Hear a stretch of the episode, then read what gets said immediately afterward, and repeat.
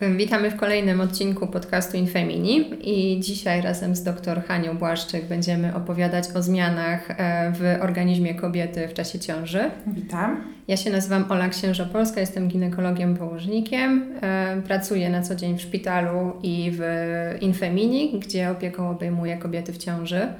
Ja podobnie swoją pracę w szpitalu łączę z pracą w Infemini Medihome. I każda kobieta, w sumie, gdy już dowie się, że jest w ciąży, zastanawia się, jaki to będzie mieć wpływ na jej ciało i ogólnie na jakość życia. E, te wszystkie zmiany, o których będziemy mówić, są efektem wzrostu e, hormonów typu estrogeny, progesteron, beta-HCG, więc one w większości są całkowicie fizjologiczne. Tak, natomiast pacjentki się zastanawiają i zwracają się do nas z pytaniem, jakby na ile te zmiany są jeszcze fizjologiczne, a co już powinno je niepokoić. Dokładnie. I stąd to nasze dzisiejsze spotkanie. spotkanie.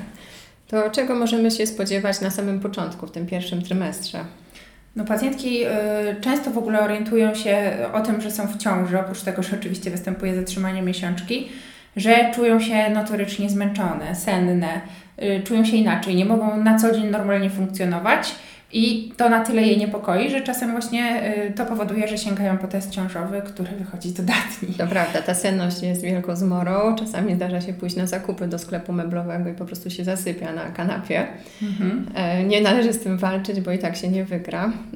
Nie wygra się i to też y, na początku może to być trudne, y, natomiast no, trzeba pamiętać, że ciąża jest takim stanem odmiennym trzeba sobie na tą ciążę dać czas, dać przyzwolenie e, i nie starać się może za wszelką cenę funkcjonować na tak wysokich obrotach jak dotychczas, no bo, bo teraz pacjentki funkcjonują na obrotach bardzo wysokich przed zajściem w ciążę. Niektórym udaje się te obroty e, jakby utrzymać na tym samym poziomie, ale żeby to nie było celem samym w sobie, bo no bo wiele się zmienia, więc my też musimy za tym podążać i też się trochę zmienić i ten nasz styl taki codzienny życia zmienić.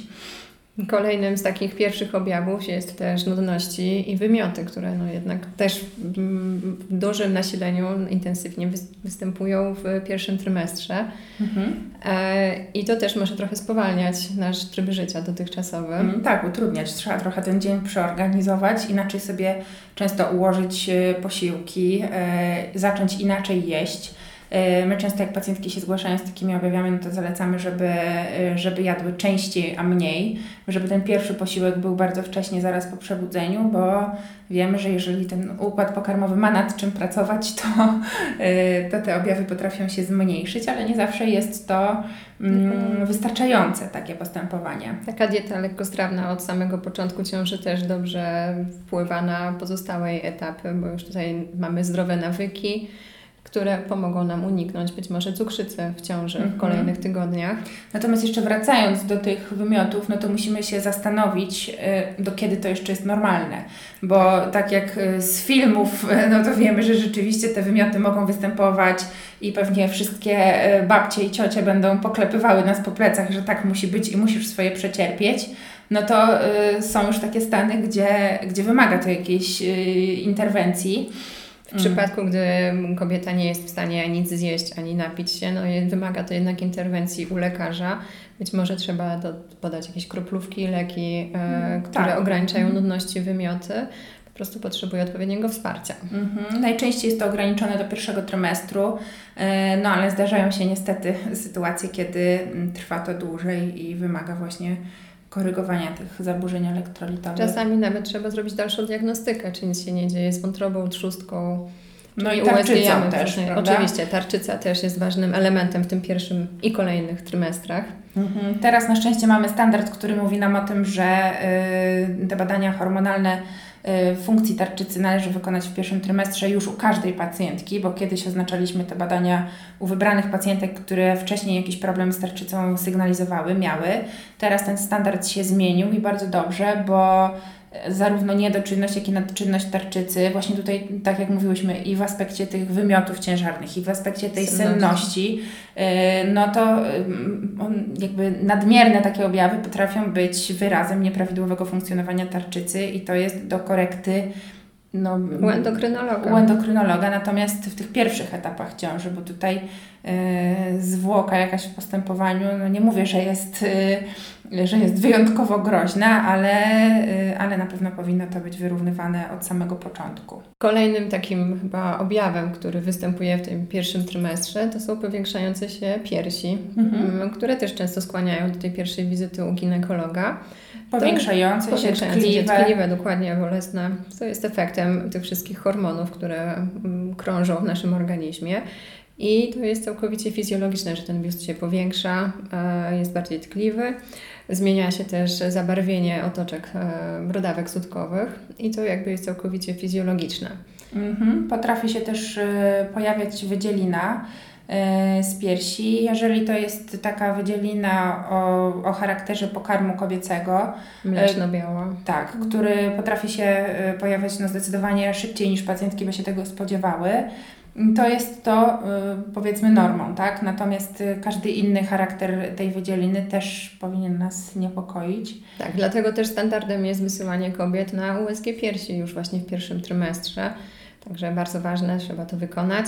Tak, żeby może też wspomnę też o takim micie, który w sumie też gdzieś tam jeszcze chyba krąży wśród lekarzy, że y, USG piersi nie wykonujemy w ciąży, bo to USG może być y, niemiarodajne, niereferencyjne, a jest wręcz odwrotnie, tak? Y, jakby każda kobieta w ciąży powinna zostać skierowana do USG piersi i no wiedzieć, z czym mamy do czynienia, tak. bo jakby ciąża, laktacja to może trwać nawet więcej niż dwa lata i musimy wiedzieć Plus y, no, jest rzesza pacjentek, które w ogóle z okazji ciąży zwracają się do ginekologa po raz w ogóle pierwszy w życiu, więc y, to też warto jest, y, mówiąc brzydko, tą pacjentkę po prostu w tym momencie złapać i, i, i, i zrobić taką podstawową diagnostykę. Mhm.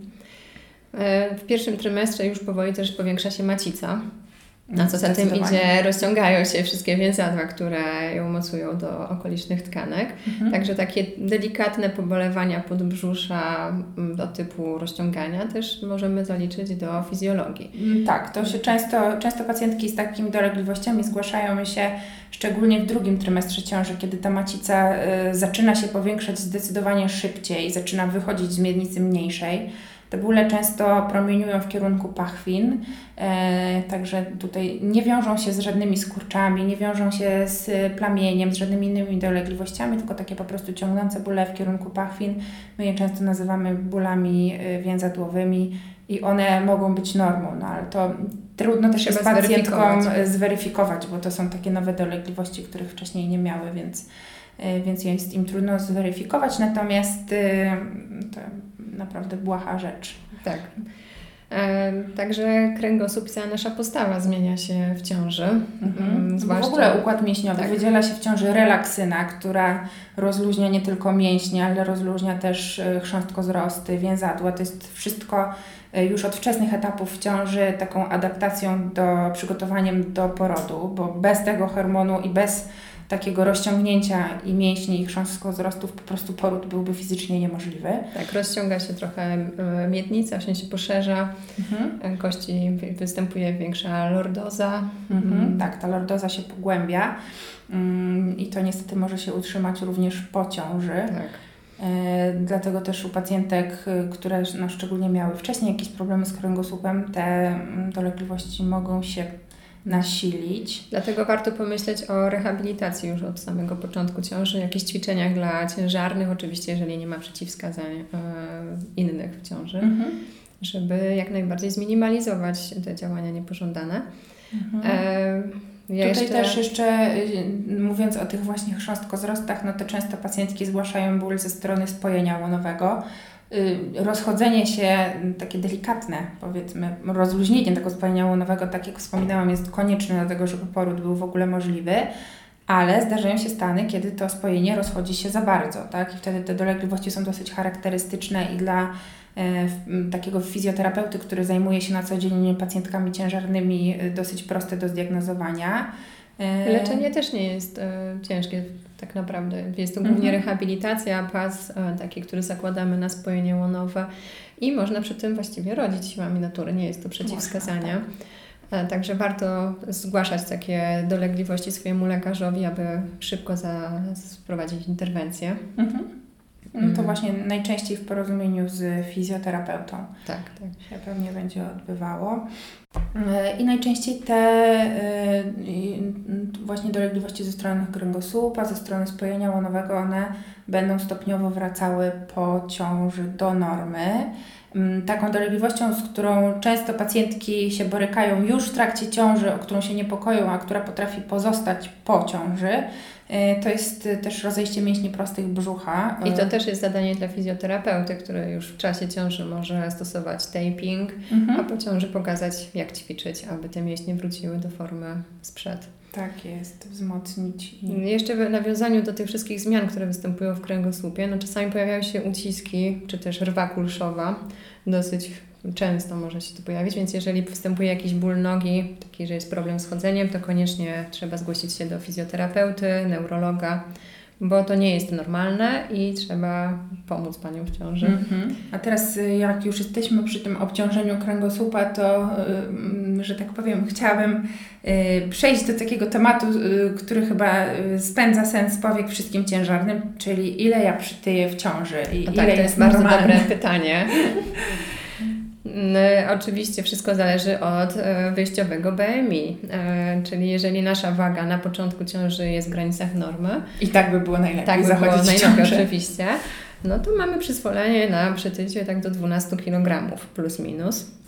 No Też warto zwrócić, jak szybko na tej masie przybieramy, bo jeżeli szczególnie w trzecim trymestrze ciąży ta masa zaczyna się bardzo szybko zwiększać, to może to być takim niepokojącym sygnałem, że tak naprawdę jest to, no mówiąc obrzęki. kolokwialnie, tak, zatrzymanie wody w organizmie, że to są obrzęki, które mogą być sygnałem o dużych nieprawidłowościach, więc, yy, więc na to należy zwrócić uwagę. Także ten przybór masy ciała powinien być raczej. 4 kg. Tak, i raczej taki jednostajny w trakcie ciąży, a nie, tak. nie gwałtowny. Oczywiście, jak startujemy z trochę wyższej wagi, co jakby jest całkowicie normalne, też mamy powinniśmy mniej przytyć w czasie ciąży, żeby mhm. nie obciążać jeszcze bardziej organizmu. A przy otyłości patologicznej w ogóle przytyć nie powinniśmy. Tak, dokładnie. Natomiast no, też ciąża y, nie jest takim stanem, y, kiedy powinnyśmy się za dietę y, nagle zabierać bardzo ostro, a już szczególnie nie na własną rękę. Czyli ta dieta w ciąży powinna być zrównoważona, no bo chodzi już nie tylko o nas, ale też o, o dziecko. Także na pewno nie jest to czas na jakieś drastyczne głodówki czy diety cud. I eksperymenty. A nie eksperymenty. Mm, tylko na taką dietę zrównoważoną, która z jednej strony będzie dbała o to, żeby ten przybór masy ciała był, był prawidłowy, po prostu fizjologiczny, bo on jakiś musi być poza takimi yy, Ważne stanami jest, żeby dostarczać sobie wartościowe produkty, a nie jeść puste kalorie, mm, bo Dokładnie. białko, węglowodany, wszystko w racjonalnych ilościach jest każdemu potrzebne. Mhm. I też y, dietetyk, który się paniami ciężarnymi zajmuje, wie jakie te y, wartości y, procentowe spożycia białka, węglowodanów, tłuszczu w diecie kobiet ciężarnych powinny być, bo one drastycznie się nie różnią od diety kobiet nieciężarnych, ale pewne, pewne drobne różnice są. No i to na co na pewno należy zwrócić uwagę, to na indeks glikamiczny pokarmów, bo ciąża jest takim stanem y, wybitnie diabetogennym, czyli takim, gdzie do rozwoju cukrzycy dochodzi łatwiej tak, pod wpływem dzięki... tych hormonów, prawda? Tak, e, już u niektórych kobiet trzeba w pierwszym trymestrze wykonywać test obciążenia glukozą, aby jak najszybciej wykryć e, cukrzycę. Standardowo wykonujemy to pod koniec drugiego trymestru.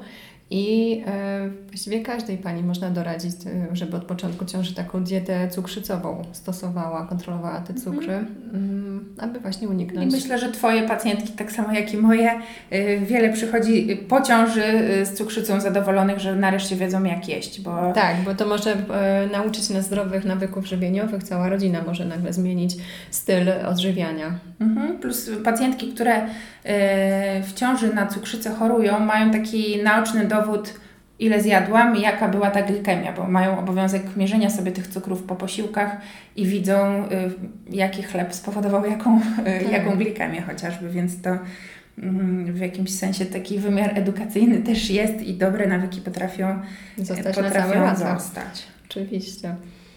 Jeszcze ja myślę, że jak jesteśmy przy tym cukrze, to możemy sobie y, skoczyć szybciutko do, do zębów. Tak. I do, do ewentualnych y, chorób y, zębów, przyzębia. No, no, są takie problemy ze strony jamy ustnej, które w ciąży fizjologicznie nawet się pojawiają, jak jakieś krwawienia z dziąseł przy, przy szczotkowaniu zębów.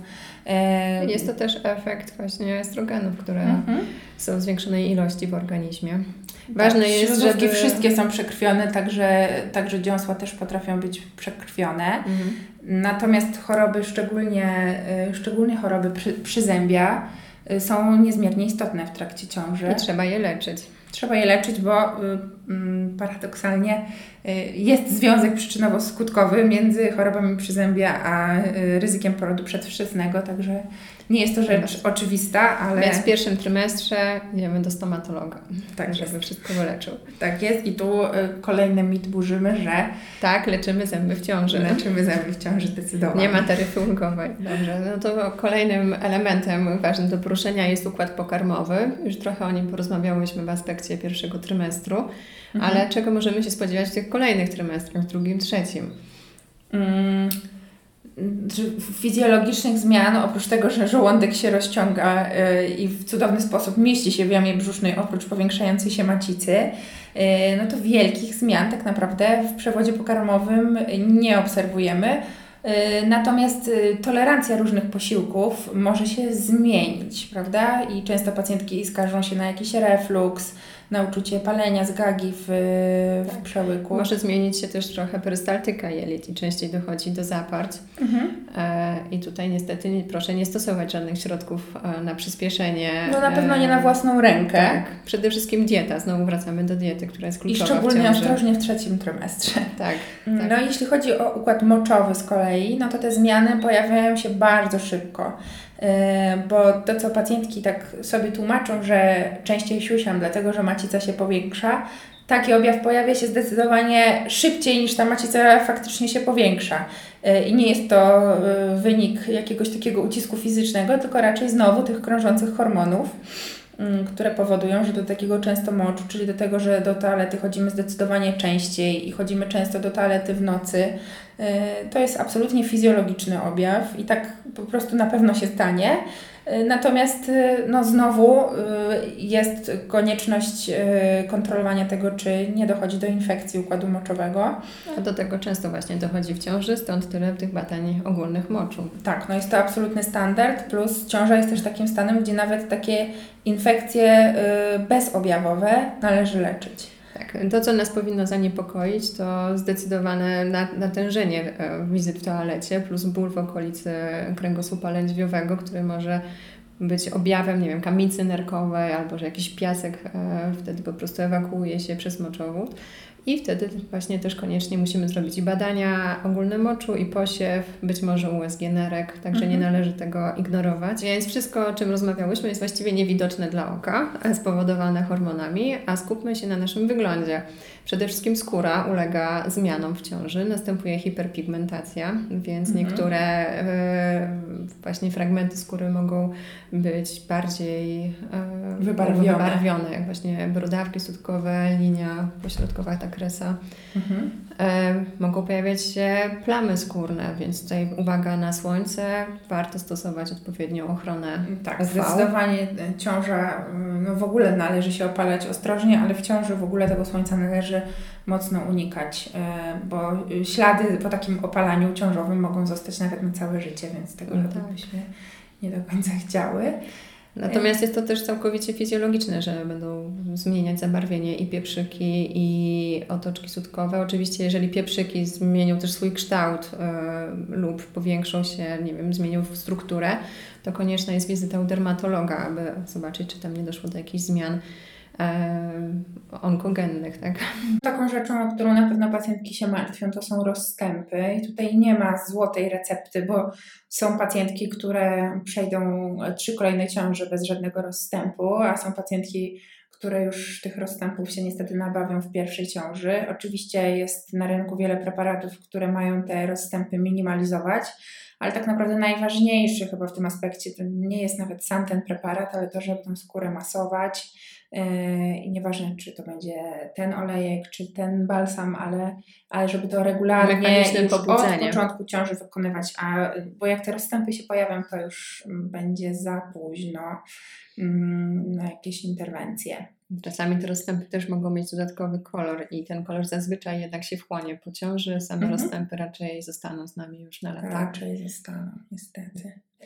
Dużo pacjentek mówi, że dziewczynki odbierają urodę mamie i pojawiają się zmiany takie trądzikowe, a chłopcy odwrotnie tej urody dodają i dodają mm, cerze blasku. Ile w tym prawdy to ciężko stwierdzić. Ciężko powiedzieć, na pewno nie ma na to dowodów naukowych. Y, ta cera potrafi się zmieniać dosyć mocno i pacjentki, które wcześniej borykały się z trądzikiem, nagle w ciąży y, mają piękną, mają cerę, piękną równiutką cerę y, i odwrotnie. E, I jak najbardziej trądzik można w ciąży, oczywiście po konsultacji z dermatologiem, leczyć, ale wachlarz tych leków, które możemy wykorzystać w terapii, jest mocno ograniczony. E, I są leki, e, które poza ciążą stosuje się szeroko w leczeniu trądziku, których absolutnie w ciąży nie należy przyjmować, więc tutaj. Co ważne, nawet zwiększonych ilości witaminy A nie powinniśmy w ciąży stosować. -hmm. proszę tak, jest to zwrócić na to uwagę. E, i tego na, absolutnie na własną rękę nie wolno robić. Natomiast no, takie postępowanie powiedziałabym kosmetyczne jak najbardziej. Natomiast też ważne jest właśnie, żeby tego słońca unikać, bo to jest też z tym trądzikiem związane, prawda? I została nam jedna z ważniejszych kwestii jeszcze, czyli nasze, w sensie samopoczucie kobiet w ciąży, jak ona wpływa na nastrój. Mhm. Są pacjentki, które będą tą ciążę e, znosiły lepiej pod takim kątem psychicznym, są takie, które będą znosiły ciążę gorzej. Dużo też wynika z tego, e, jak, jak się czuły przed zajściem w ciążę. E, tutaj, no, jeśli chodzi o okoliczności zajścia w ciążę. Różnie pacjentki na to reagują, mhm. na to, y, jakie mają wsparcie w rodzinie, w bliskich, y, w partnerze, y, czy ta rodzina będzie dalej kompletna, czy będzie niekompletna. Tutaj tych okoliczności jest bardzo dużo. Natomiast na pewno rysuje się taka mm, tendencja wśród pacjentek ciężarnych, do tego, żeby wszystkie emocje odczuwać bardziej. Łatwiej się pacjentki wzruszają, łatwiej się cieszą, ale też łatwiej się smucą. I no tak jak mówiłam na początku, należy sobie dać y, dużo przyzwolenia na tą ciążę i, i właśnie takie wsparcie rodziny, wsparcie partnera jest na pewno cenne i takie zrozumienie, że, że kobieta może odczuwać trochę inaczej, ale na pewno nie jest to mm, powód do tego, żeby wszystkie te emocje, szczególnie te negatywne, zrzucać na karp ciąży i, i w ogóle nie reagować na to, że coś Więc się jeżeli jest taka potrzeba, to warto jednak skonsultować się z psychologiem, psychiatrą, bo też warto pamiętać, że część z tych leków jest całkowicie dozwolona w ciąży, jeżeli ma to poprawiać samopoczucie kobiety. Mhm, no tak, jakby od, y, y, odsetek pacjentek y, w ogóle, nie mówię o pacjentkach ciężarnych, y, leczących się z powodu depresji cały czas w naszym społeczeństwie rośnie i mamy coraz więcej pacjentek, które y, na lekach przeciwdepresyjnych zachodzą w ciążę. To trzeba skonsultować, no, optymalnie by było skonsultować y, przed zajściem w ciążę, które leki są bezpieczne, a które należałoby zmienić. Y, natomiast no, mało, jest, mało jest takich sytuacji, że, że, że tych możliwości terapii w ogóle nie ma. A wiemy, że z z depresją w ciąży, ona potrafi się w ciąży pogłębiać. I to I jest po porodzie tym bardziej. Także porządna opieka psychologiczna jest bardzo istotna w takich przypadkach. Mhm żeby przygotować nas po porodzie jeszcze. Mm, tak, dlatego y, warto jest ciążę prowadzić w takim miejscu, gdzie no tutaj zahaczyłyśmy o bardzo wiele tematów, wiele układów. Y, warto jest ciążę prowadzić w takim miejscu, y, które będzie w stanie nam pomóc y, kompleksowo w razie jakichś problemów i, mm, i będzie oferowało taki, takie holistyczne y, podejście do, do tematu, nie tylko do naszego ciała, nie tylko do ciąży jako takiej, y, do, do dobrostanu dziecka, ale też do naszej psychiki, do tego, e, jak się będziemy fizjologicznie zmieniały w tej ciąży. Tak, aby każda kobieta czuła się zaopiekowana. Mhm. Czasem po prostu e, ginekolog, położnik ze wszystkim sobie sam nie da rady e, i ważne jest, żeby odpowiednio pacjentkę pokierował w ręce kogoś, kto zajmuje się pacjentkami ciężarnymi, ale na innym troszeczkę tle. Bardzo dziękujemy i dziękuję Hania za rozmowę. Dziękuję Ola. Zapraszamy do kolejnych podcastów Infemini.